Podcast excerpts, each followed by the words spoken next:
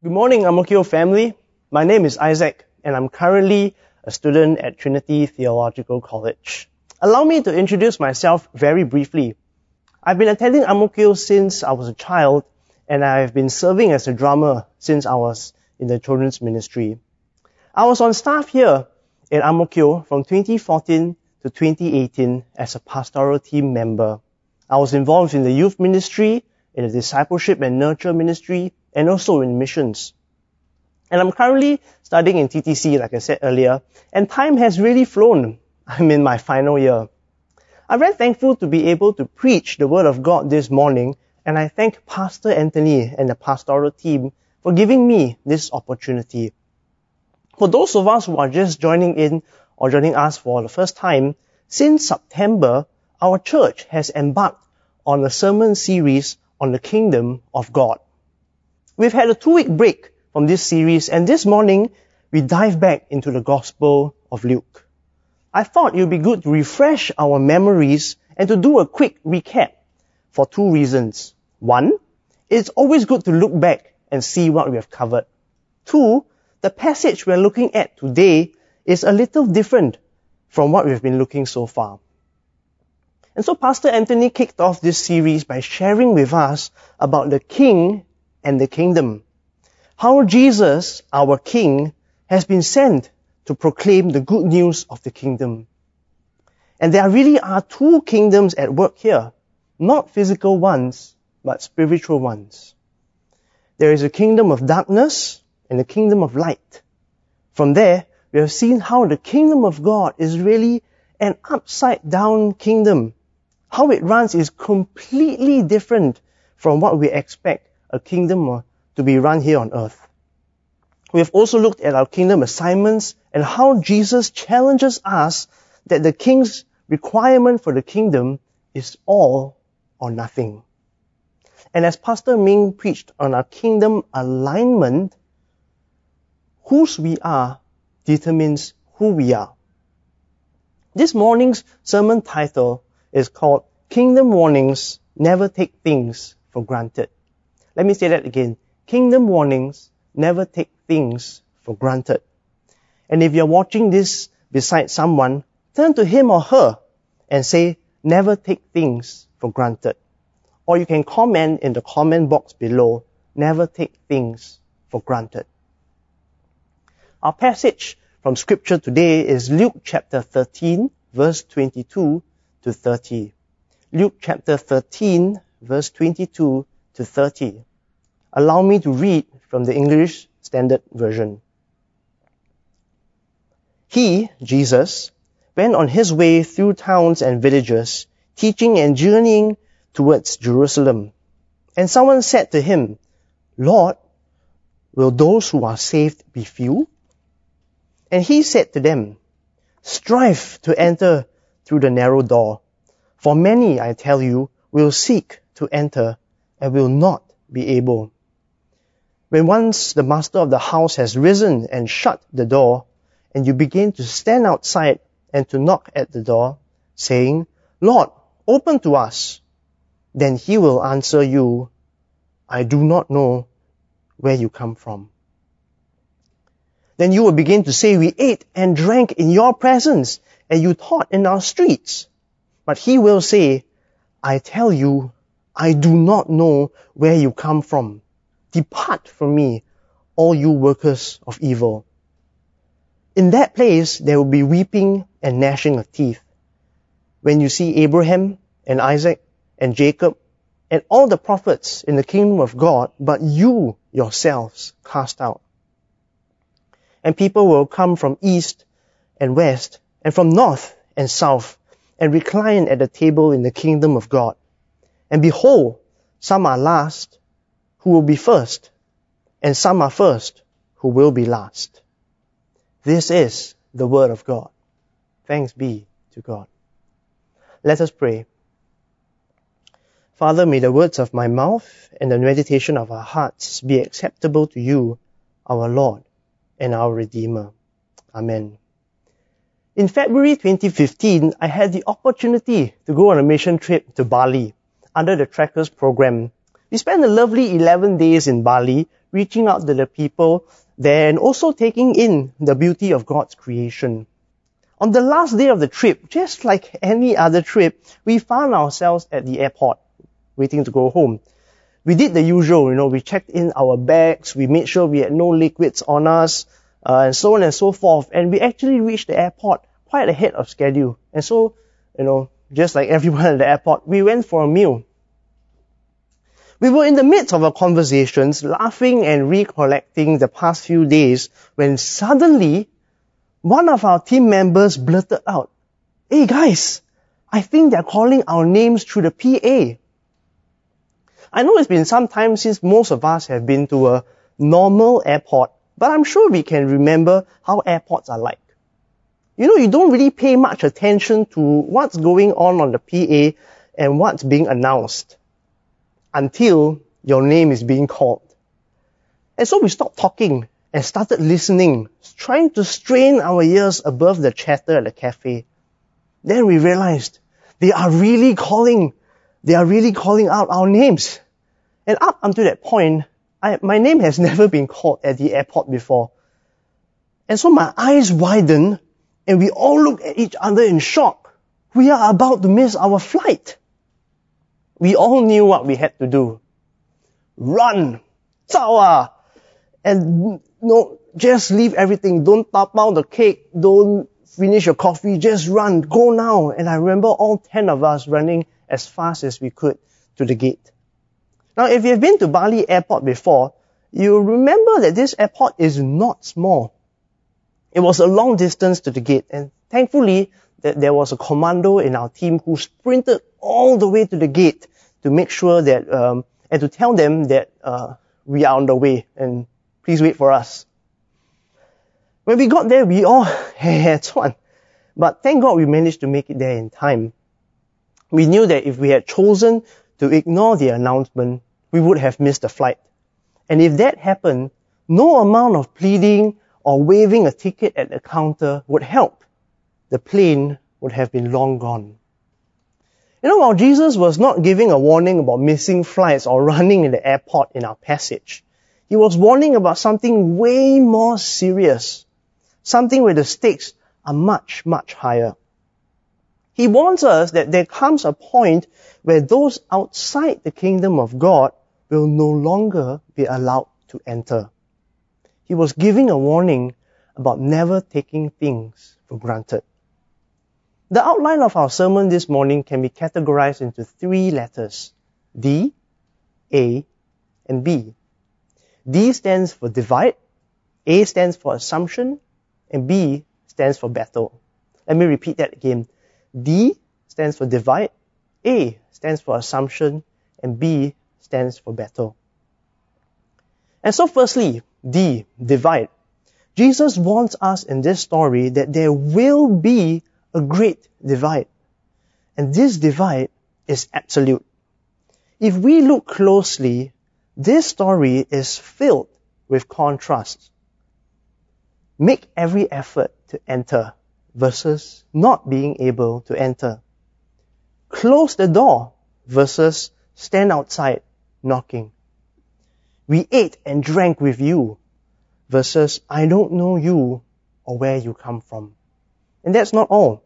There's weeping and gnashing of teeth versus take their place at the feast. You will see Abraham, Isaac, and Jacob versus you yourselves thrown out. You see, the divide that Jesus was warning about is really a divide about on those inside the kingdom of God and those outside the kingdom of God.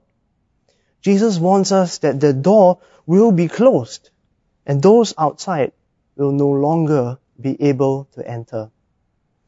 You see, no matter how much those outside pleaded, they are unable to enter. Verse 25 says, You will stand outside knocking and pleading, Sir, open the door for us. But he will say, I don't know you or where you come from. No matter how familiar they were with Jesus, they will not be able to enter. Verse 26 says, We ate and drank with you, and you taught in our streets. But he will reply, I don't know you or where you come from. Away from me, all you evildoers. This divide will be absolute.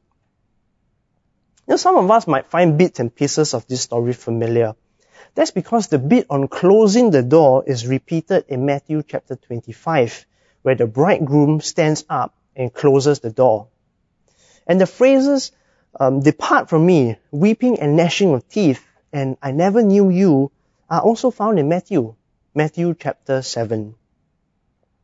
You see, the fact that this warning is repeated just goes to show how important and serious it is. You know, as Christians, we've often been told that Christ coming back is something that we ought to look forward to.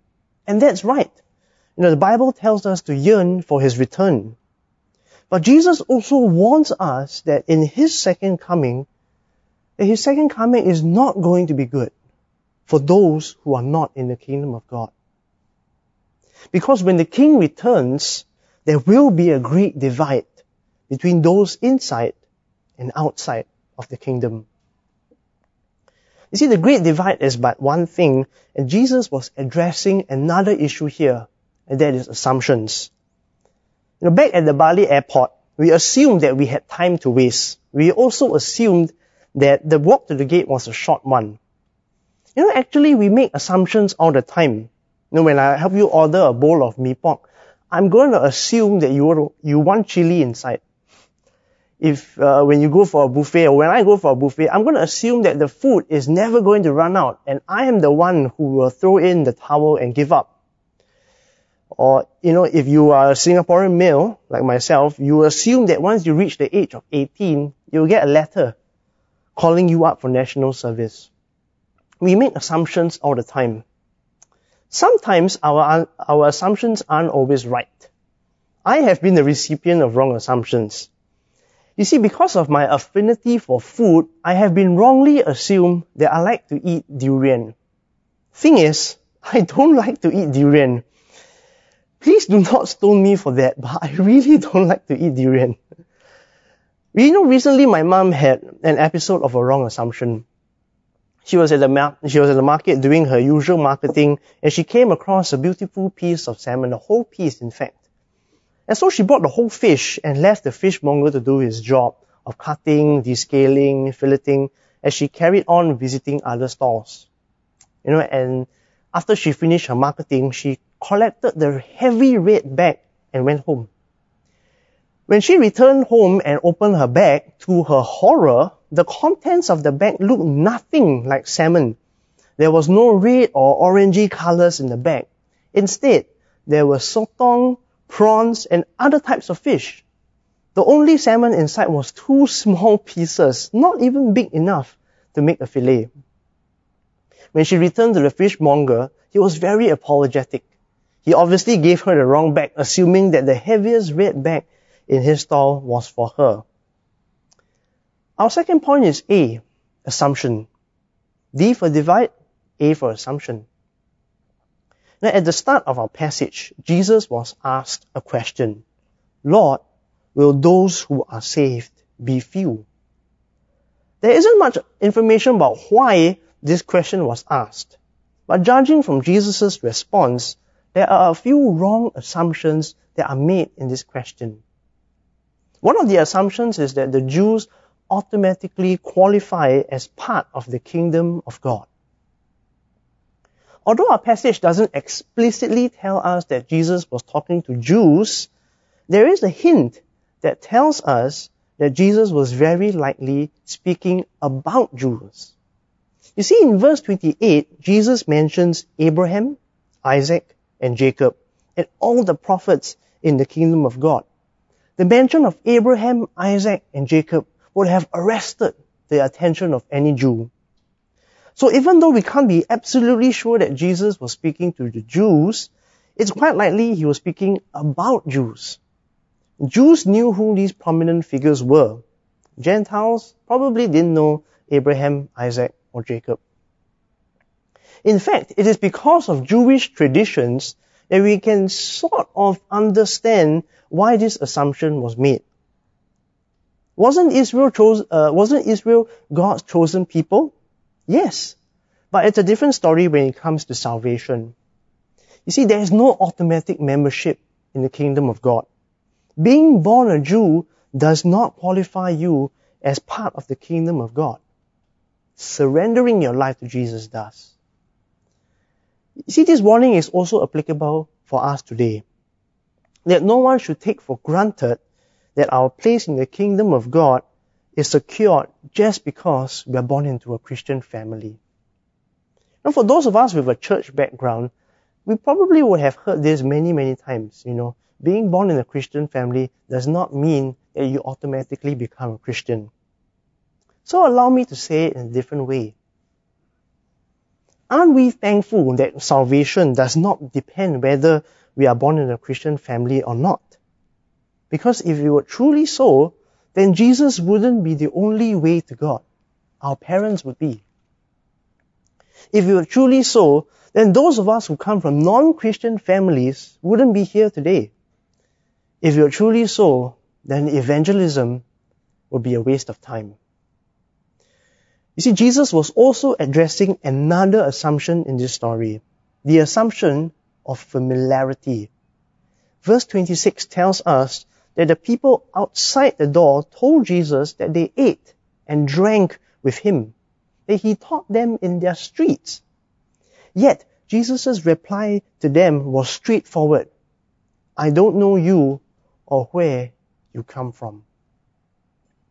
You see, hearing Jesus teach without surrendering our lives to Him does not get us into the kingdom of God. Spending time with Him without surrendering our lives to Him does not get us into the kingdom of God. Familiarity does not equate to intimacy. Let me say that again. Familiarity does not equate to intimacy. One of my fellow classmates in TTC recently calculated that on the average, a TTC student listens to about four sermons a week, three at chapel and one in church. This is of course pre-COVID days. And in TTC, there are morning and evening prayers to attend, although it's not compulsory. In short, we can spend close to seven hours a week just hearing sermons and praying. But I'm pretty sure every TTC student will agree with me that one can go through the motions week by week and still remain distant to God. We can listen to countless hours of sermons.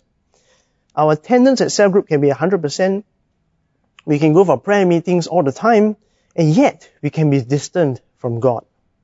My friends and my family, dear brothers and sisters in Christ, let us not take for granted that familiarity equals to intimacy.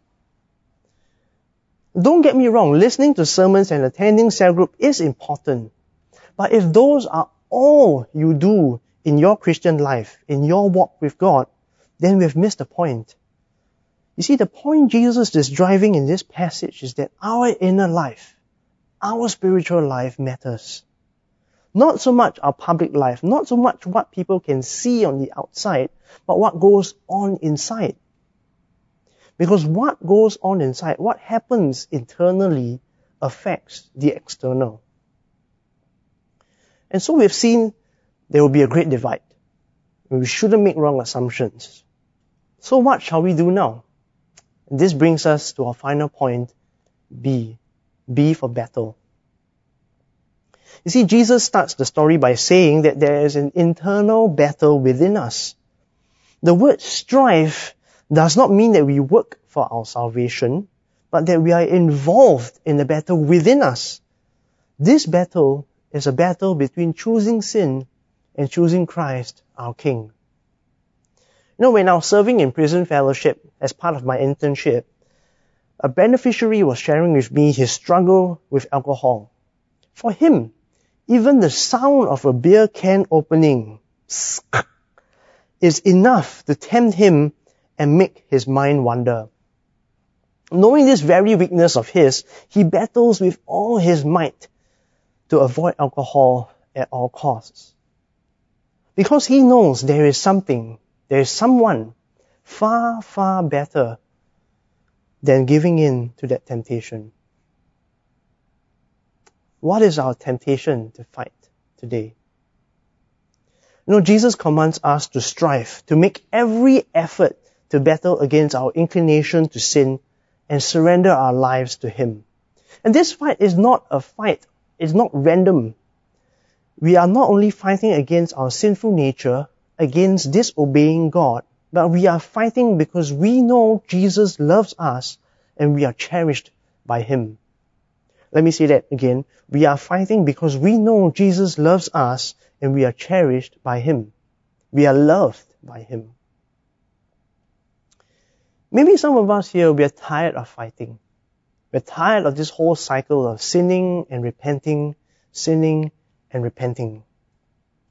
My dear brothers and sisters, we fight, we repent because we know there is a purpose to our repentance. To paraphrase Timothy Keller, repentance is not an endless cycle of feeling guilt, but it is knowing that we are sinful that we deserve punishment, and yet at the same time, we are cherished by God and we are loved by Him. And that is what we are fighting against, what we are fighting towards, and who we are fighting with. Let me say that again. That is what we are fighting against. We are fighting against the nature of our sin. What we are fighting towards, the fact that God loves us and cherishes us, and who we are fighting with. We are fighting with Jesus. That is our encouragement, my dear brothers and sisters, that Christ loves us, that Jesus loves us, that we are not alone in this fight. We have Jesus by our side. You see, Jesus crossed the great divide. Jesus fought the battle of temptation. He endured unspeakable cruelty and hardship. And He knows the battles that we are fighting today because He has fought them too. He laid down His life on Calvary at great cost to Himself and purchased our salvation. You see, Jesus Himself experienced the Father turning His face away.